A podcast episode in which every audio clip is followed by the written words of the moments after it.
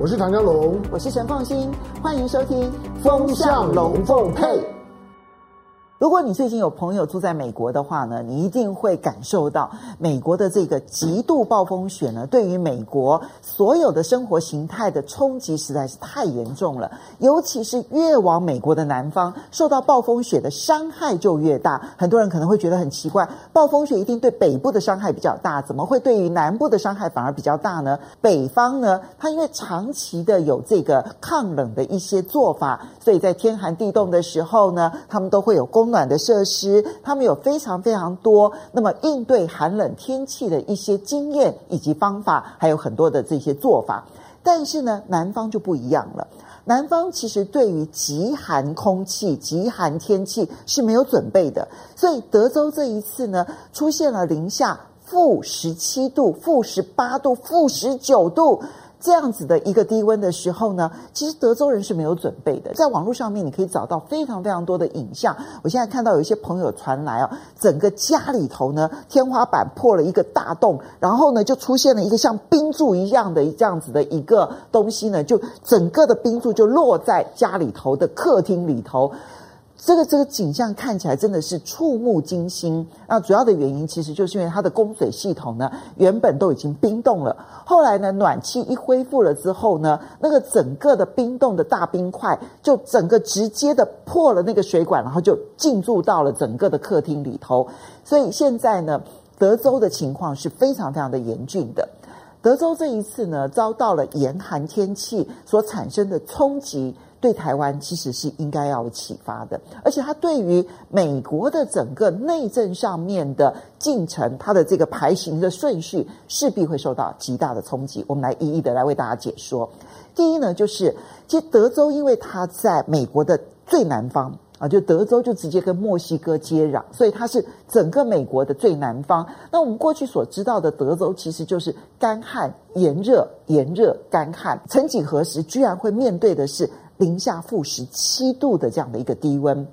其实台湾虽然我们位处在亚热带，但是我们能够掉以轻心吗？我们能够不去做好这种极端天气所带来的影响？事实上呢，过去啊，台湾也曾经发生过三月下雪，我不知道大家还有没有印象哦？就三月下雪，其实对台湾来讲是几乎是类似的一种天气形态所形成的一个冲击，那就是呢。因为气候变迁，所以呢，北极圈过去在冬天的时候呢，它因为极为寒冷，极为寒冷，所以你就好像那个大的冰箱哦，那么就把整个的北极圈的这个冷空气呢，全部锁在这个北极圈里头。可是呢，一旦因为气候变迁而使得北极开始暖化了之后呢，它的这个北极圈的这个边缘呢，它就会锁不住，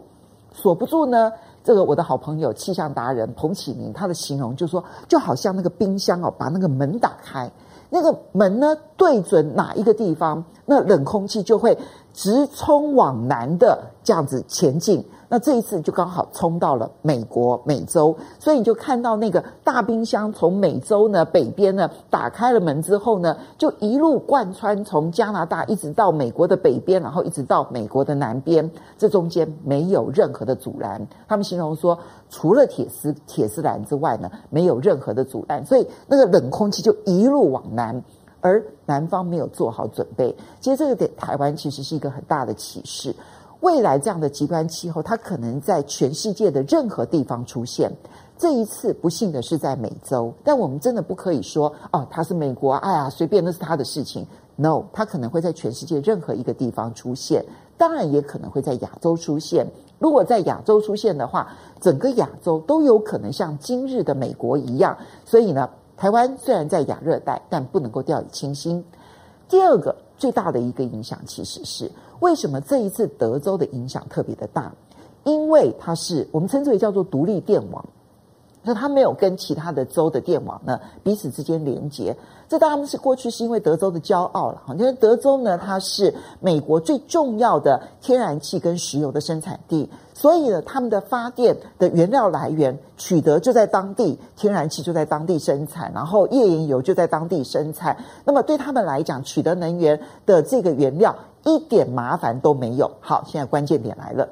那么因此，他们就是独立系统跟其他的这个州呢，没有任何的电网的调度。我今天缺电了，我没办法去跟佛罗里达去调度，我没办法去跟亚利桑那调度，我没有办法去跟加州调度。所以呢，一旦它陷在了这一个整个的这一个这个冷空气，以至于它没有办法开采天然气，没有办法开采页岩油的情况之下，它就只好停电，因为原料就没了。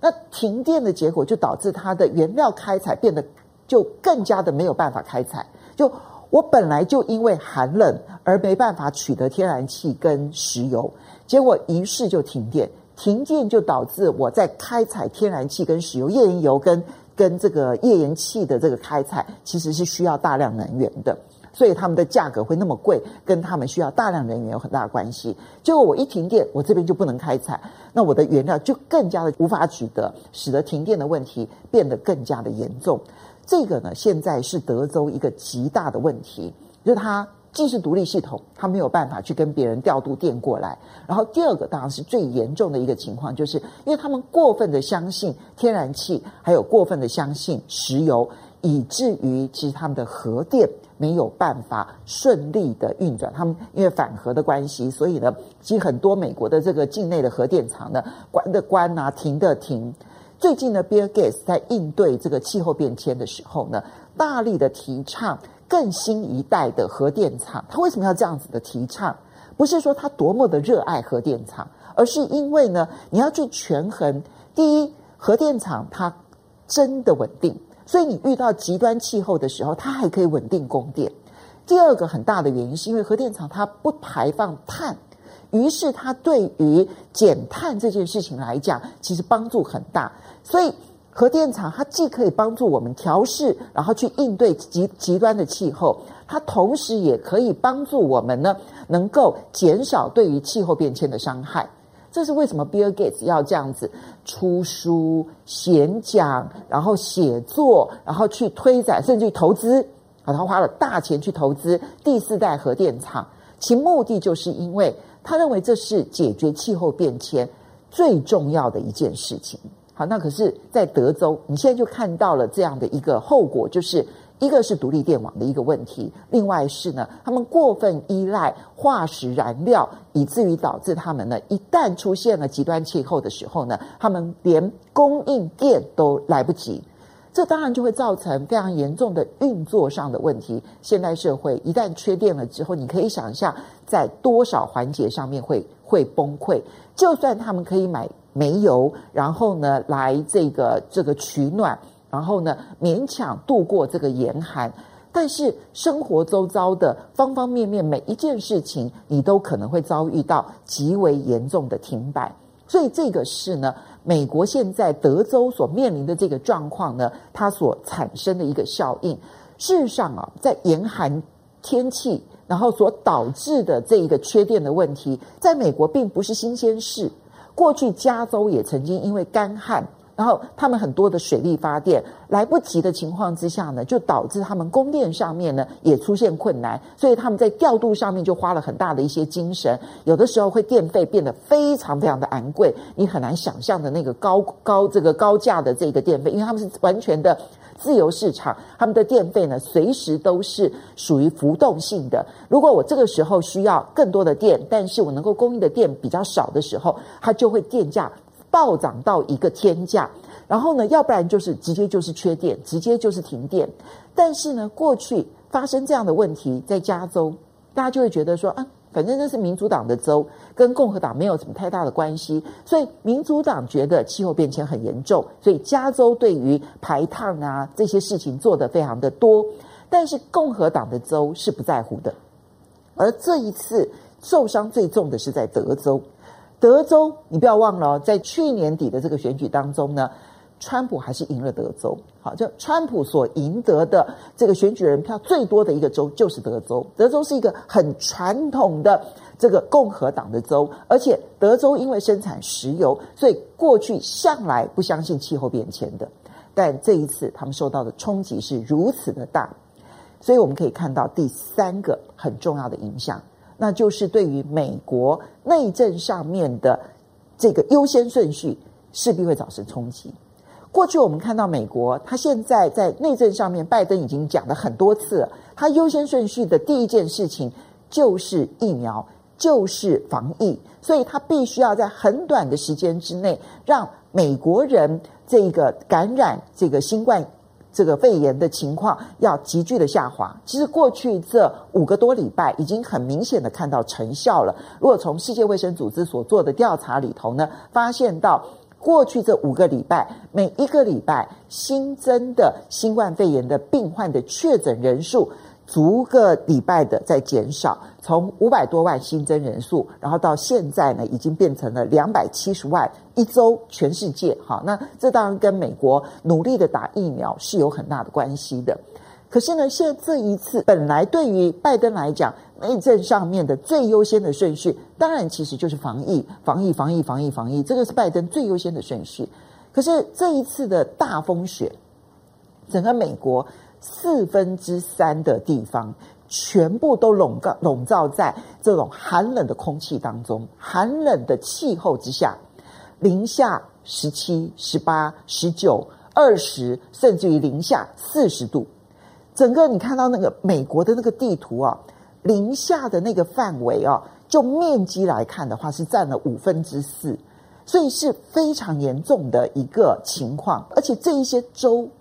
绝大多数都是在美国的中西部以及南方，也就是传统的共和党所支持的州。相反的，在加州还有在纽约州，因为它比较靠海边，那么相形之下呢，这一次受伤的情况反而没有像这个中西部的这些州这么样子的严重。那么对于拜登来说，气候变迁本来就是他。极力希望能够去促成它做成很多很多的这个在气候变迁防范上面要做的这些事情，他势必会把这个议题从国际合作更加的拿到了美国内政上面的优先顺序当中，恐怕会再提前。可是全球的气候变迁呢，如果要能够达成任何的成效，它就绝对不是美国一个国家自己内部说了算，它就必须是国际合作。气候变迁是任何一个国家如果不合作的话，那对不起，大气层的这个情况呢，就它没有国界，所以呢，任何一个国家的不合作，它就会导致全世界的合作努力，那么就付诸阙如。它就必须要去跟中国合作，它要跟印度合作，它要跟欧洲合作。很多人其实呢，在美国以反中著名的一些人士，本来就已经在担心。因为拜登他太重视气候变迁，而气候变迁必须要跟中国合作，所以呢，他可能会为了气候变迁这个议题而减少了跟中国之间的贸易战。现在看起来，拜登似乎有一个更好的理由，在气候变迁上面跟中国合作，而在贸易战上面呢，减缓跟中国之间的敌对状态。所以你看到这一次。那么整个的严寒袭击美国，尤其德州受伤这么重，其实对台湾来说有很多的影响。第一点当然就是亚热带地区，你不要以为你不会碰到严寒，台湾其实是不可能这个例外的。而第二个是独立电网的任何一个国家地区，你都必须要小心注意。如果说你今天没有办法在你的这个独立电网当中有非常良好的一些供应的话，任何一个这个天气上面的一个重大变化，都可能使得你的电网瘫痪。这个是德州的例子，也是给台湾的教训。而第三个就是美国很可能会让它的内政的这一个整个的优先顺序出现变化，而最终会影响的是中美之间的。关系这一点呢，其实也是这一次的严寒天气上面呢所可能产生的冲击。好的，很高兴呢，在周末的时候呢，跟大家分享一些这样的一些事情。非常谢谢大家。